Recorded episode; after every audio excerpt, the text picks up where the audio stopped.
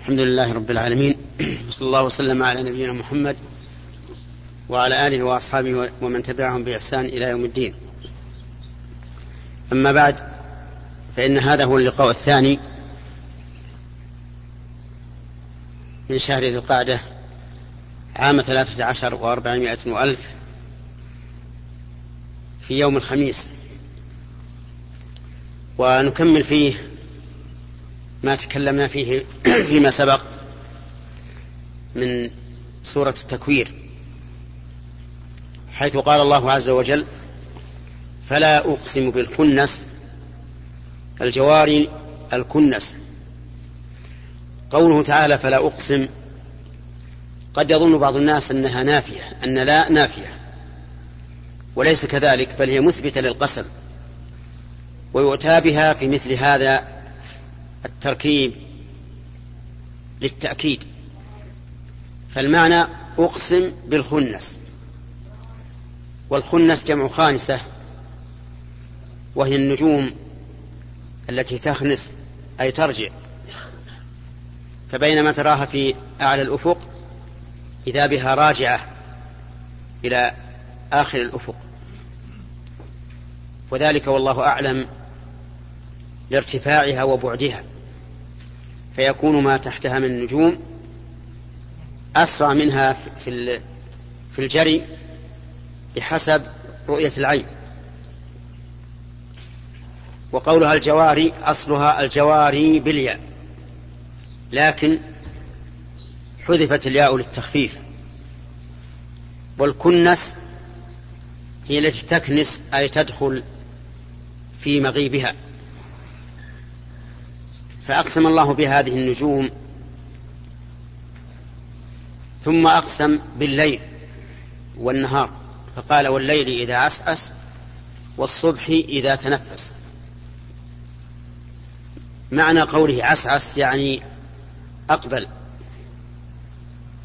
وقيل معناه أدبر. وذلك أن الكلمة عسعس في اللغة العربية تصلح لهذا وهذا. لكن الذي يظهر أن معناها أقبل ليوافق أو ليطابق ما بعده من القسم وهو قوله والصبح إذا تنفس. فيكون الله أقسم بالليل حال إقباله وبالنهار حال إقباله. وإنما أقسم الله تعالى بهذه المخلوقات لعظمها. وكونها من آياته الكبرى. فمن يستطيع أن يأتي بالنهار إذا كان الليل ومن يستطيع أن يأتي بالليل إذا كان النهار. قال الله عز وجل قل, أرأيتم إن جعل الله عليكم الليل سرمدا إلى يوم القيامة؟ من إله غير الله يأتيكم بضياء؟ أفلا تسمعون؟ قل أرأيتم إن جعل الله عليكم النهار سرمدا إلى يوم القيامة؟ من إله غير الله يأتيكم بليل تسكنون فيه أفلا تبصرون؟ ومن آياته جعل لكم الليل والنهار لتسكنوا فيه ولتبتغوا من فضله ولعلكم تشكرون. فهذه المخلوقات العظيمة يقسم الله بها لعظم المقسم عليه وهو قوله إنه لقول رسول كريم. إنه أي القرآن. لقول رسول كريم هو جبريل عليه الصلاة والسلام.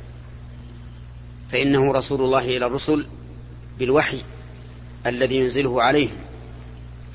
ووصفه الله بالكرم لحسن منظره كما قال تعالى في آية أخرى ذو مرة فاستوى ذو مرة قال العلماء المرة الخلق الحسن والهيئة الجميلة. فكان جبريل عليه الصلاة والسلام موصوفا بهذا بهذا الوصف. كريم. ذي قوة عند ذي العرش مكين. ذي قوة. وصفه الله تعالى بالقوة العظيمة. فإن الرسول صلى الله عليه وسلم رآه على صورته التي خلقه الله عليها له ستمائة جناح. قد سد الأفق. الأفق كله. من عظمته عليه الصلاة والسلام وقوله عند ذي العرش أي عند صاحب العرش وهو الله جل وعلا. والعرش فوق كل شيء وفوق العرش رب العالمين عز وجل. قال الله تعالى رفيع الدرجات ذو العرش يلقي الروح من أمره على من يشاء من عباده. فذو العرش هو الله. وقوله مكين أي ذو مكانة أي أن جبريل عند الله ذو مكانة وشرف. ولهذا خصه الله بأكبر النعم التي أنزلها الله على عباده وهو الوحي. فإن النعم يا إخواني لو نظرنا إليها لوجدنا أنها قسمان. نعم يستوي فيها البهائم والإنسان. وهي متعة البدن. الأكل والشرب والنكاح والسكن. رحمك الله. هذه النعم يستوي بها الإنسان والحيوان. أليس كذلك؟ الإنسان يتمتع بما يأكل وبما يشرب وبما ينكح وبما يسكن والبهائم كذلك. نعم أخرى يختص بها الإنسان وهي الشرائع. الشرائع. التي أنزلها, أنزلها الله على الرسل لتستقيم حياة الخلق. لأنه لا يمكن أن تستقيم حياة الخلق أو تطيب حياة الخلق إلا بالشرائع. من عمل صالحا من ذكر أو أنثى وهو مؤمن فلنحيينه حياة طيبة ولنجزينهم أجرهم بأحسن ما كانوا يعملون. المؤمن العامل بالصالحات هو الذي له الحياة الطيبة في الدنيا والثواب الجزيل في الآخرة. والله لو فتشت الملوك وأبناء الملوك والوزراء وأبناء الوزراء والأمراء وأبناء الأمراء والأغنياء وأبناء الأغنياء لو فتشتهم وفتشت من آمن وعمل صالحا لوجدت الثاني أطيب بالا وأطيب عيشة وأنعم بالا وأشرح صدرا لأن الله عز وجل الذي بيده مقاليد السماوات والأرض تكفل. قال من عمل صالحا من ذكر أو أنثى وهو مؤمن فلنحيينه حياة طيبة. تجد المؤمن العامل الصالحات مسرور القلب منشرح الصدر راضيا بقضاء الله وقدره. إن أصابه خير شكر الله على ذلك. وإن أصابه ضده صبر على ذلك واعتذر إلى الله مما صنع وعلم أنه إنما أصابه بذنوبه فرجع إلى الله عز وجل. قال المؤمن قال النبي عليه الصلاة والسلام عجبا للمؤمن إن أمره كله خير وليس ذلك إلا للمؤمن. إن أصابته ضراء صبر فكان خيرا له وإن أصابته سراء شكر فكان خيرا له. وصدق النبي عليه الصلاة والسلام. إذا أكبر نعمة أنزل, أنزل الله على الخلق هي نعمة الدين الذي به قوام حياة الإنسان في الدنيا والآخرة. وأنا أسألكم الآن ما هي الحياة؟ هل هي حياة الدنيا أو حياة الآخرة؟ حياة الآخرة. الدليل قوله تعالى في سورة الفجر يقول يا ليتني أتم الآية. قدمت لحياتي. الدنيا ما هي شيء. الحياة حقيقة حياة الآخرة. والذي يعمل للآخرة يحيا حياة طيبة في الدنيا كما تلوت عليكم الآية. فصار المؤمن العامل للصالحات هو الذي كسب الحياتين حياة الدنيا وحياة الآخرة والكافر هو الذي خسر الدنيا والآخرة. قل إن الخاسرين الذين خسروا أنفسهم وأهليهم يوم القيامة. ألا ذلك هو الخسران المبين. يقول عز وجل ذي قوة عند ذي العرش مكين. مطاع ثم أمين. مطاع. مطاع ثم أي هناك. أمين على ما كلف به. من يطيعه؟ جبريل. جبريل هو المطاع. فمن الذي يطيعه؟ قال العلماء تطيعه الملائكة. لأنه ينزل بالأمر من الله فيأمر الملائكة فتطيع. فله إمرة وله طاعة على الملائكة. ثم الرسل عليهم الصلاة والسلام الذين ينزل جبريل عليهم بالوحي لهم إمرة وطاعة على المكلفين. وأطيعوا الله وأطيعوا الرسول واحذروا فإن توليتم فاعلموا أنما على رسول البلاغ المبين. مطاع ثم أمين. ولما أقسم الله عز وجل على أن هذا القرآن قول هذا الرسول الكريم الملكي في آية أخرى بين الله سبحانه وتعالى وأقسم أن هذا القرآن قول رسول كريم. في قوله تعالى فلا أقسم بما تبصرون وما لا تبصرون إنه لقول رسول كريم. وما هو بقول الشاعر؟ فهل الرسول هناك هو الرسول هنا؟ الجواب لا. الرسول هنا في سورة التكوير رسول ملكي أي من الملائكة وهو جبريل. والرسول هناك رسول بشري وهو محمد عليه الصلاة والسلام. والدليل على هذا واضح. هنا قال إنه لقول رسول كريم ذي قوة عند ذي العرش مكين. وهذا الوصف لمن؟ جبريل. لجبريل هو اللي عند الله. أما محمد عليه الصلاة والسلام فهو في الأرض.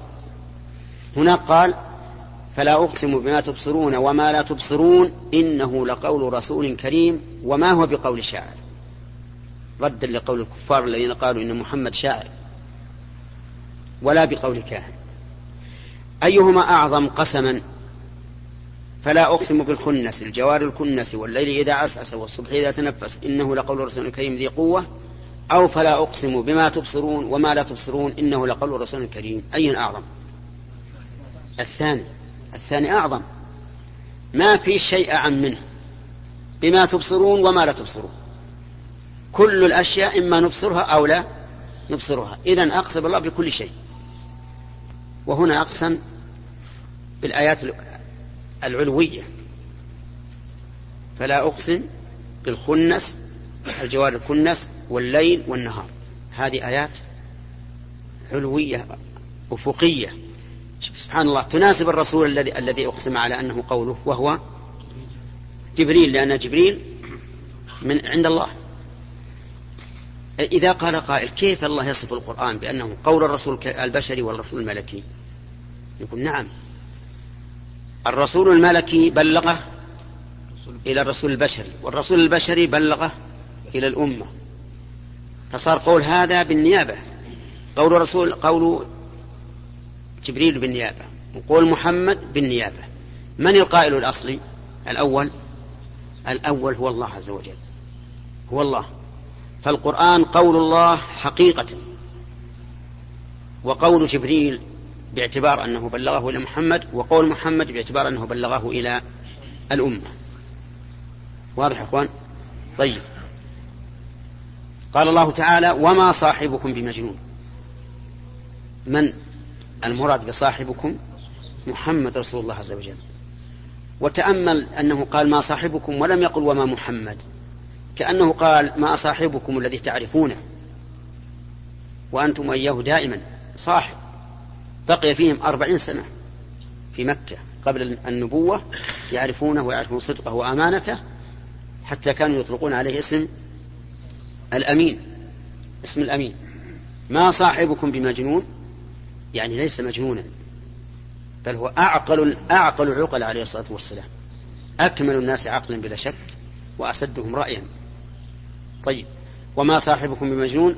ولقد رآه أي رأى جبريل بالأفق المبين أي البين الظاهر العالي فإن الرسول عليه الصلاة والسلام رأى جبريل مرة على صورته التي خلق عليها مرتين. مرة في غار حراء ومرة في السماء السابعة لما عرج به عليه الصلاة والسلام. ولقد رآه بالأفق المبين. أي الرؤيتين هذه؟ رآه بالأفق المبين. هل الرؤية التي في غار حراء أو الرؤية التي فوق السماء. في غار حراء إذن يقول رآه بالأفق. إذا محمد في الأرض. وما هو على الغيب بضنين؟ يعني ما محمد صلى الله عليه وسلم على الغيب؟ يعني على الوحي الذي جاءه من عند الله؟ بمتهم.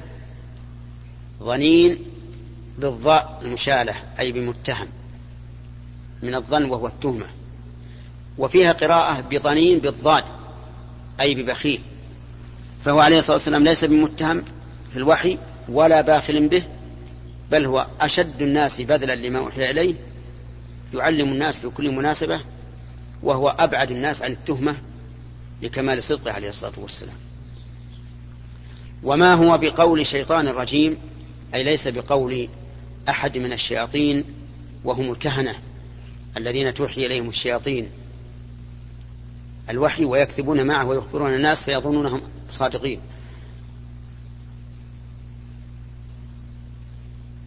ثم قال إن هو إلا ذكر للعالمين وندع الكلام على بقية السورة إلى جلسة أخرى لئلا ينتهي بنا الوقت عن الأسئلة ونبدأ الآن بالأسئلة ولكل واحد سؤال واحد. واحد. يلا. السلام عليكم ورحمة الله وبركاته.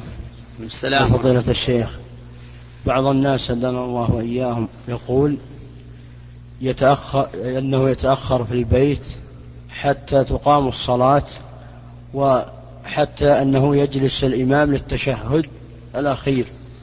ويأتي يقول أدرك الجماعة فضل الجماعة وأدرك الجماعة بإدراك التشهد فما رأيك؟ رأينا أن هذا محروم. غاية الحرمان. والإنسان إذا لم يدرك من صلاة الجماعة إلا التشهد ليس مدركا لصلاة الجماعة. لقول النبي صلى الله عليه وآله وسلم من أدرك ركعة من الصلاة فقد أدرك الصلاة. فمفهومه أن من أدرك دون ذلك فليس مدركا لها.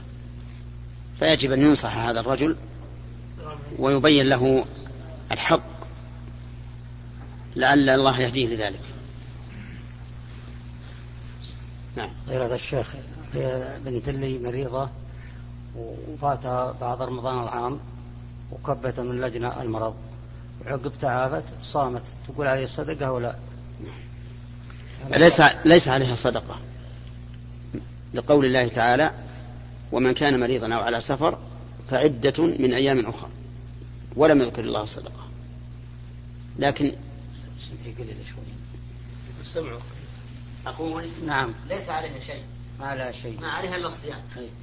بعدين هي مريضة لا تقدر الحج يعني من قلبها يصح ندفع عنها حجة أو لا؟ فريضة؟ أي. أي نعم يصح. يصح. نعم. حجة عندي خبر أحد أخذها؟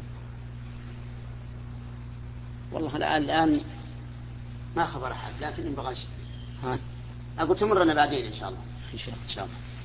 واللي لقيت أحد أعطه إياه طيب آه، يحج عنها إذا صار ما تقدري إيه شكرا. أعطني السلام عليكم. السلام ورحمة الله. بسم الله الرحمن الرحيم.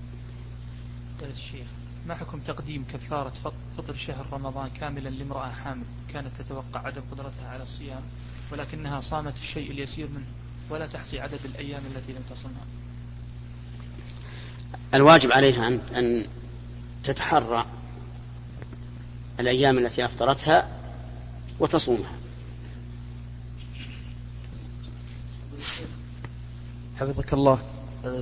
ما حكم ذهاب يعني يعالجون الولد الصغير بما يسمونه بالأخية فعلما بأن هذه المرأة تعلم بما أنه فيه أخيته أو لا بمص إصبعه الإبهام. فما حكم هذا الذهاب إلى هذه المرأة؟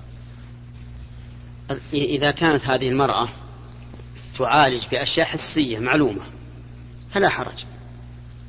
لأنه قد يكون عندها مع التجارب والممارسة عندها علم بآثار هذا المرض وطبيعة هذا المرض فإذا كانت تعطيكم أدوية معروفة محسوسة صعود فهذا لا بأس به. قول النبي صلى الله عليه وسلم ولا يكتوون هل المراد فيه كقوله ولا يسرقون أم أنه بس مجرد يعني المراد بقوله ولا يكتوون يعني لا يطلبون أحدا أن يكويهم. وكذلك لا يسرقون لا يطلبون أحدا أن يقيهم. وأما لو كواك إنسان بدون طلب منك فإنك لا تخرج عن هؤلاء السبعين ألفا. يا شيخ حفظك الله رجل معه جماعته أراد السفر في نهار رمضان مع نفس الجماعة هذه. واقع امرأته في نفس النهار اللي بيسافر فيه وسافر. في بلده. في بلده. نعم. هل عليه شيء شيء إي نعم. عليه اولا الإثم وعليه أن يقضي هذا اليوم وأن يكفر كفارة الجماع في نهار رمضان. لأن الرجل لا يجوز أن يترخص برخص السفر إلا إذا غادر البلد. قبل مغادرة البلد هو مقيم. فبلغه بهذا. الإشكال يا شيخ في بعض الصحابة وردت عنهم أنهم أفطروا في نفس هذا يعني. ورد عن أنس رضي الله عنه أنه كان لما أراد ان ان في الفسطاط أنه لما أراد أن يسافر والسفينة على الشاطئ أتى بسفرته وأفطر. لكن هذا خلاف ما عليه عامة الصحابة. والله عز وجل يقول أو على سفر. نعم. فضيلة الشيخ كيف يتم إخراج زكاة الرواتب الشهرية؟ إيش؟ كيف يتم إخراج زكاة الرواتب الشهرية؟ نعم وزكاة صداق المرأة وهذا الرجل عودا على السؤال الجواب الأول هذا الرجل كان طالب علم وفهم من هذا الحديث أنه جائز له فليس عليه شيء مع أني أنا أرى أن الواجب على طلبة العلم الصغار أن لا يتسرعوا في إفتاء أنفسهم لأنهم ما عندهم إدراك حتى يبحثوا مع العلماء نعم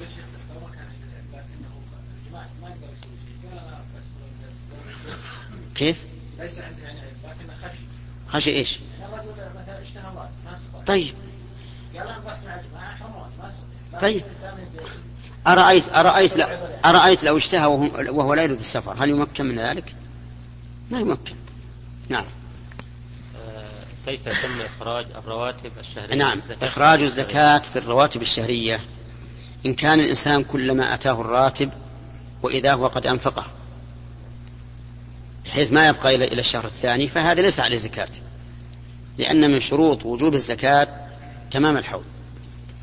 وإن كان يدخر يعني مثلا ينفق نصف الراتب ونصف الراتب يدخره فعليه الزكاة كلما تم الحول يؤدي زكاة ما عنده. لكن هذا من فيه مشقة. في مشقة أن الإنسان يحصي كل شهر بشهره. درءا لهذه المشقة يجعل الزكاة في شهر واحد للجميع. لجميع ما عنده من المال. مثلا إذا كان يتم الحول أول راتب في شهر محرم. إذا جاء شهر محرم الذي يتم به حول أول راتب يحصي كل اللي عنده ويطلع زكاته. فتكون الزكاة لأول, لأول شهر واقعة عند تمام الحول وتكون لما بعده معجلة والتعجيل جائز. كم النصاب والله النصاب بالنسبة للفضة ست وخمسين ريال فضة. أو ما يعادلها من الورق. ويسأل عن هذا الصيارف. يقال مثلا كم قيمة ست وخمسين ريال فضة من الورق؟ فإذا قالوا قيمتها مثلا خمسمائة كان النصاب خمسمائة. وإذا قالوا أقل وأكثر فعلى حسبه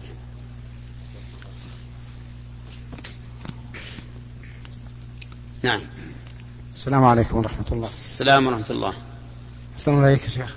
هذا رجل عنده مزرعة. لم يطري بباله بيعها ولا عرضها إنما عرض له من أغراه فباعها بأقساط آه، تمتد على عشر سنوات. كل سنة قسط. كيف يزكي هذا؟ قبل أن يبيعها ليس عليه فيها زكاة لأنها غير ليست عروضا. بعد بيعها تكون زكاته زكاة دين زكاته زكاة دين بمعنى أنه إذا إذا استوفى شيئا أدى زكاته لسنته. إذا إذا استوفى في الثاني في السنة الثانية يؤدي زكاته لسنتين. لسنتين. وإذا انقبض الثالثة يؤديه لثلاث سنوات وهكذا. نعم. بسم الله الرحمن الرحيم. شيخ هل ورد عن وضع هل ورد شيء في وضع المسواك بين الأصابع في الصلاة؟ إذا كان لم يرد ما حكم عمل هذا؟ لا أعلم أنه ورد أن الرسول يجعل أصبعه يجعل سواكه لا في أذنه ولا بين بين أصابعه. أما الحكم في هذه المسألة فلا ينبغي أن يضعه بين أصابعه لأنه يشغله. إذ أنه يحتاج إلى مراقبة. نعم. فضيلة الشيخ إذا تجشأ الإنسان أو تثاءب فهناك ذكر معين يقوله لا. إذا تجشأ الإنسان أو تثاءب فليس له ذكر. خلافا للعامة. العامة إذا تجشأ الإنسان يقولون الحمد لله. والحمد لله على كل حال لكن لكن لم يرد ان إن التجشي سبب للحمد. كذلك اذا إذا إذا تثاءبوا قالوا أعوذ بالله من الشيطان الرجيم. وهذا لا, لا, لا أصل له. لم يرد عن النبي عليه الصلاة والسلام أنه كان يفعل ذلك. لكن قد يقول قائل أليس التجشي نعمة؟ والنعمة يستحق عليها الله عز وجل الحمد. قلنا بلى هو نعمة. هو نعمة. لكن لم يرد عن النبي عليه الصلاة والسلام أنه كان يحمد الله إذا تجشى. وإذا لم يرد فإنه ليس مشروعا. بناء على قاعدة معروفة عند العلماء. وهي أن كل شيء وجد سببه في عهد الرسول عليه الصلاة والسلام فلم يفعله ففعله ليس بسنة. لأن فعل الرسول سنة وتركه سنة فالتجشي موجود ولم يكن الرسول صلى الله عليه وسلم يحمد الله عليه إذا ترك الحمد هو السنة. كذلك الاستعاذة الاستعاذة من الشيطان الرجيم عند التثاؤب قد يقول قائل إن الرسول صلى الله عليه وسلم قال التثاؤب من الشيطان التثاؤب من الشيطان. وقد قال الله تعالى وإما ينزغنك من الشيطان نزغ فاستعذ بالله. قلنا إن المراد بقوله تعالى وإما ينزغنك من الشيطان نزغ. بمعنى إذا هممت بمعصية أو بترك واجب فاستعذ بالله. لأن الأمر بالفحشاء ممن؟ من الشيطان. الشيطان يعدكم الفقر ويأمركم بالفحشاء. فإذا حصل هذا النزغ فاستعذ بالله. أما التثاؤب فإن الرسول عليه الصلاة والسلام قال التثاؤب من الشيطان فإذا تثاءب أحدكم فليكظم ما استطاع فإن عجز فليضع يده على فيه. لم يقل إذا تثاءب أحدكم فليستعذ بالله مع أنه قال التثاؤب من الشيطان. ولم يقل إذا تثاءب أحدكم فليستعذ بالله. فدل هذا على أن الاستعاذة بالله من الشيطان الرجيم عند التثاؤب ليست بسنة. نعم. السلام عليكم ورحمة الله وبركاته. عليكم السلام ورحمة الله وبركاته. الذهب المستخدم هل هو يزكى أم ما يزكى؟ إيش؟ الذهب المستخدم. أي نعم الذهب الذهب المستعمل أو الذي يستعمل ويعار أو الذي باق لا يستعمل إلا عند المناسبات كله فيه زكاة على القول الراجح الصحيح وبعض العلماء يقول المستعمل ليس فيه زكاة لكن الصحيح أن فيه الزكاة إذا بلغ النصاب وهو خمسة وثمانون جراما وما دون ذلك فليس فيه زكاة. من فضلك اقلب الشريط.